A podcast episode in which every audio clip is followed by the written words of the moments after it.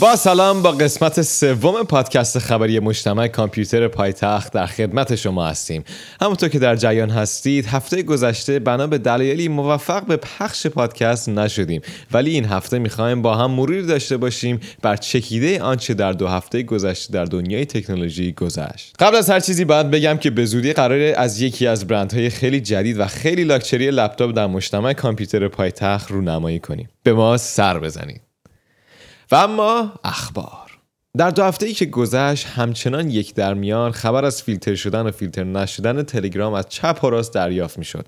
وزارت آموزش و پرورش در بخشنامه‌ای به مدارس اعلام کرد که استفاده از پیام‌رسان‌های خارجی برای اشتراک گذاشتن اطلاعات ممنوع بوده و تنها باید از پیام‌رسان‌های داخلی استفاده کنند. دبیر شورای عالی فضای مجازی گفت فعلا تصمیمی در رابطه با انسداد تلگرام اتخاذ نشده، اما هر آن ممکن است شرایطی برای انسداد تلگرام پیش بیاد. به کسانی که با کوچ از پیام‌رسان‌های خارجی به داخلی کسب کارشان دچار اختلال می‌شود، بیمه بیکاری تعلق می‌گیرد. خبری رو هم داشتیم مبنی بر اینکه آقای حسن علی حاجی دلیگانی عضو کمیسیون برنامه بودجه مجلس گفته بودند آقای روحانی در برابر فیلتر شدن تلگرام مقاومت کرده و به شدت مخالف فیلتر شدن این اپلیکیشن است. بلافاصله رئیس دفتر ریاست جمهوری اعلام کرد که ایستادگی رئیس جمهور برای جلوگیری از فیلترینگ تلگرام حرفی بی‌اساس است. همچنین طی بخشنامه‌ای از طرف دولت به همه دستگاه‌های دولتی و عمومی اعلام شد ظرف یک هفته هر گونه فعالیت و ارائه خدمات از طریق پیام‌رسان‌های اجتماعی داخلی انجام گیرد. این بخشنامه به امضای معاون اول رئیس جمهوری هم رسید. شورای عالی فضای مجازی هم برای ادامه فعالیت تلگرام در ایران 5 شرط را بیان کرد. شرط اول، دریافت مجوز فعالیت از مراجع ذی‌صلاح قانونی مثل وزارت ارتباطات.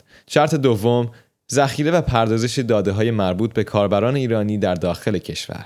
شرط سوم، جلوگیری از دسترسی به داده‌ها از سوی بیگانگان به نحوی که به هیچ وجه داده‌ها را در اختیار بیگانگان قرار ندهند و از دسترسی به داده‌ها جلوگیری کنند. شرط چهارم، رعایت قواعد و ضوابط قانونی مربوط به حفاظت و صیانت از حریم خصوصی کاربران. و شرط پنجم، معرفی و حضور نماینده رسمی تامل اختیار جهت اداره امور خود و پاسخ به استمالات مراجع قضایی در داخل کشور. پاولم که در به در دنبال مجوز بود. در همین حین تلگرام به دستور دولت روسیه در این کشور فیلتر شد و بلافاصله نسخه 4.8.6 تلگرام با قابلیت دامین فرانتینگ و استفاده از سرویس‌های ابری گوگل و آمازون نسخه غیرقابل فیلتر خود را فقط برای روسیه ارائه کرد. همین امر موجب شد تا دولت روسیه نزدیک به 2 میلیون IP سرورهای گوگل و آمازون رو در کشورش فیلتر کنه و دوباره همین امر موجب ایجاد اختلال در کارکرد سرویس‌های بسیاری از شرکت‌ها شد و حسابی سوژه به دست رسانه‌ها داد. در پی این عمل تلگرام، کمپانی گوگل سرویس اپ انجین خود را به روز رسانی کرد و طی آن امکان استفاده از اپلیکیشن‌ها از قابلیت دامین فرانتینگ جهت دور زدن محدودیت‌های فیلترینگ را از بین برد. واقعا تو دنیا چه خبره؟ در ابتدای هفته گذشته آقای روحانی هم در یکی از پست‌های خود از رفع انحصار و کمک به تقویت پیام‌رسان‌های داخلی صحبت کردند و نوشتند این رفع انحصار به معنی محدودسازی سایر شبکه‌های اجتماعی نیست و به این نکته اشاره کردند که مردم حق انتخاب و می توانند تا همان در شبکه‌های اجتماعی مختلف فعالیت داشته باشند و خاطر نشان کردند که دولت 12 از فضای مجازی و امکان دسترسی و برقراری ارتباط مردم حراست خواهد کرد.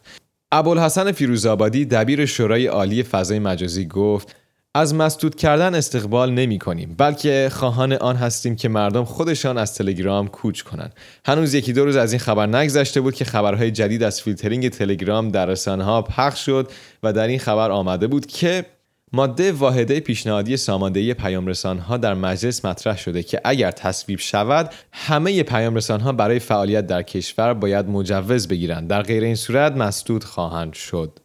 همچنین اعلام شد که ایجاد کانال در پیام‌رسان‌های مسدود شده نیز جرم تلقی خواهد شد. همونطور که می‌بینید کاملاً در راستای بیانات رئیس جمهور. و در ادامه در چهارشنبه‌ای که گذشت طی ابلاغیه‌ای که از مرکز ملی فضای مجازی انتشار یافت، مجوز استقرار سرورهای شبکه توزیع محتوای پیام‌رسان تلگرام در ایران لغو و باطل اعلام شد.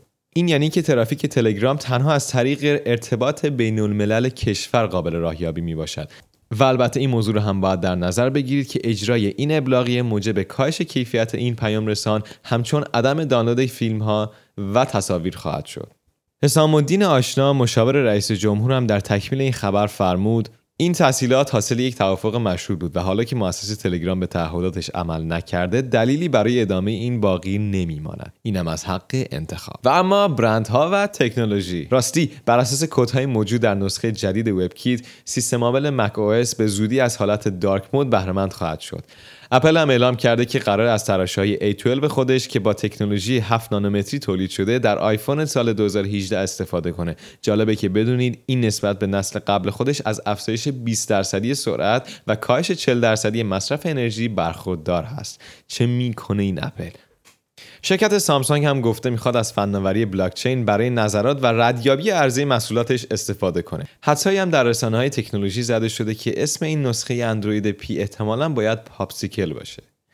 طبق گزارش‌های جدید گوگل در حال کار روی مشخصه‌ای که از این طریق میشه ایمیل‌های محرمانه و خود تخریب فرستاد. خب بریم سراغ شبکه‌های اجتماعی. اینستاگرام امکان افزودن چند تصویر به طور همزمان در بخش استوری‌ها رو در به‌روزرسانی جدیدش اضافه کرد.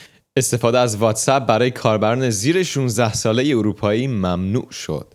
طبق جدیدترین آمار منتشر شده در ایالات متحده ای آمریکا، کاربران میان سال بیشتر از شبکه اجتماعی فیسبوک استفاده می‌کنند. فیسبوک هم در به‌روزرسانی جدیدش قابلیت بومرنگ و نقاشی سه‌بعدی به کمک واقعیت افزوده رو به بخش استوری‌های خودش اضافه کرد. در پی حاشیه‌های زیادی که به جهت افشای اطلاعات کاربران فیسبوک صورت گرفت، نسخه پولی و بدون تبلیغات این برنامه هم به زودی عرضه بازار خواهد شد. برای استفاده از آن باید $11 پرداخت کنید. خرجشون از فروش اطلاعات در نیومد، پولیش کردن. آره. و یه خبر خیلی خوب دیگه از اینستاگرام که قابلیت دانلود تصاویر و محتویات رو به برنامه خودش اضافه کرد. شایعاتی رو هم مبنی بر رفع فیلترینگ پینترست داشتیم که مشخص شد دروغی بیش نبوده. خب دروغ نگید دیگه. خب بریم سراغ محصولات جدید شرکت ها. شرکت هواوی پنجشنبه آخر فروردین گوشی جدیدش رو به نام نووا 3e روانه بازار کرد. این گوشی مجهز به یک باتری 3000 میلی آمپری با قابلیت شارژ سریع بوده و به گفته کاربران دارای قابلیت‌ها و مشخصات خوبیه. توصیه می‌کنم به مجتمع کامپیوتر پایتخت بیایید و در فروشگاه مرکزی هواوی این گوشی رو بررسی کنید. شرکت نوکیا هم تصاویری از گوشی جدید خودش به اسم نوکیا X منتشر کرد و احتمال میره نیمه اول اردیبهشت رونمایی بشه.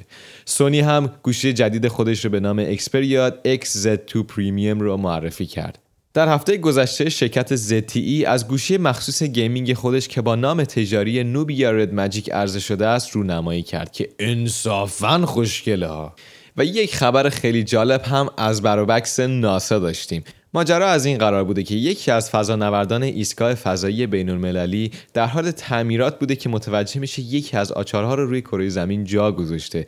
از اونجایی که آمریکایی‌ها الوپیک و اسنپ باکس ندارن که آچار رو براشون پیک کنن، تصمیم میگیرن که مدل سه‌بعدی آچار رو براشون ایمیل کنن.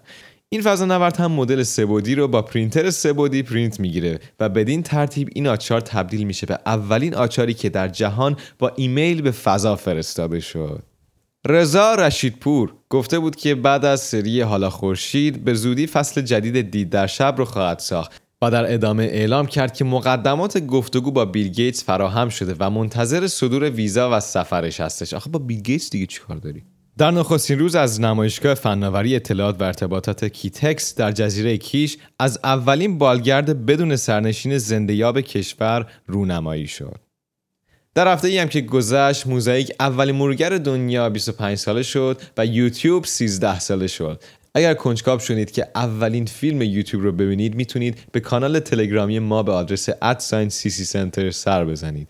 ویدیو و تصاویر بسیار جالبی براتون گذاشتیم. مثلا ویدیوی رباتی که هرگز در بازی سنگ کاغذ قیچی شکست نمیخوره و کلی ویدیوهای جذاب دیگه و اخبار اقتصادی.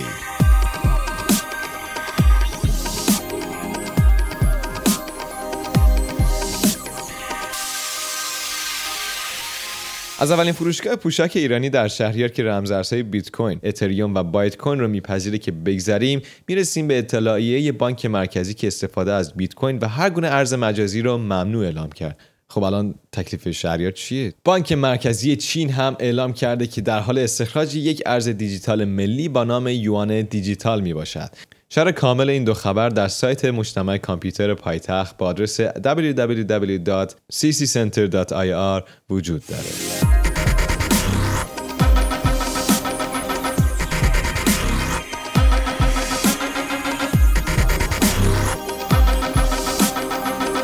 خب به پایان پادکست این هفته مجتمع کامپیوتر پایتخت رسیدیم. راستی اگر خواستید بدونید که فیسبوک چطور از اطلاعات کاربرانش برای انتخابات آمریکا سوء استفاده کرده، حتما ویدیوهایی که چهارشنبه گذشت یعنی 5 اردیبهشت در کانال مجتمع پایتخت گذاشتیم رو ببینید.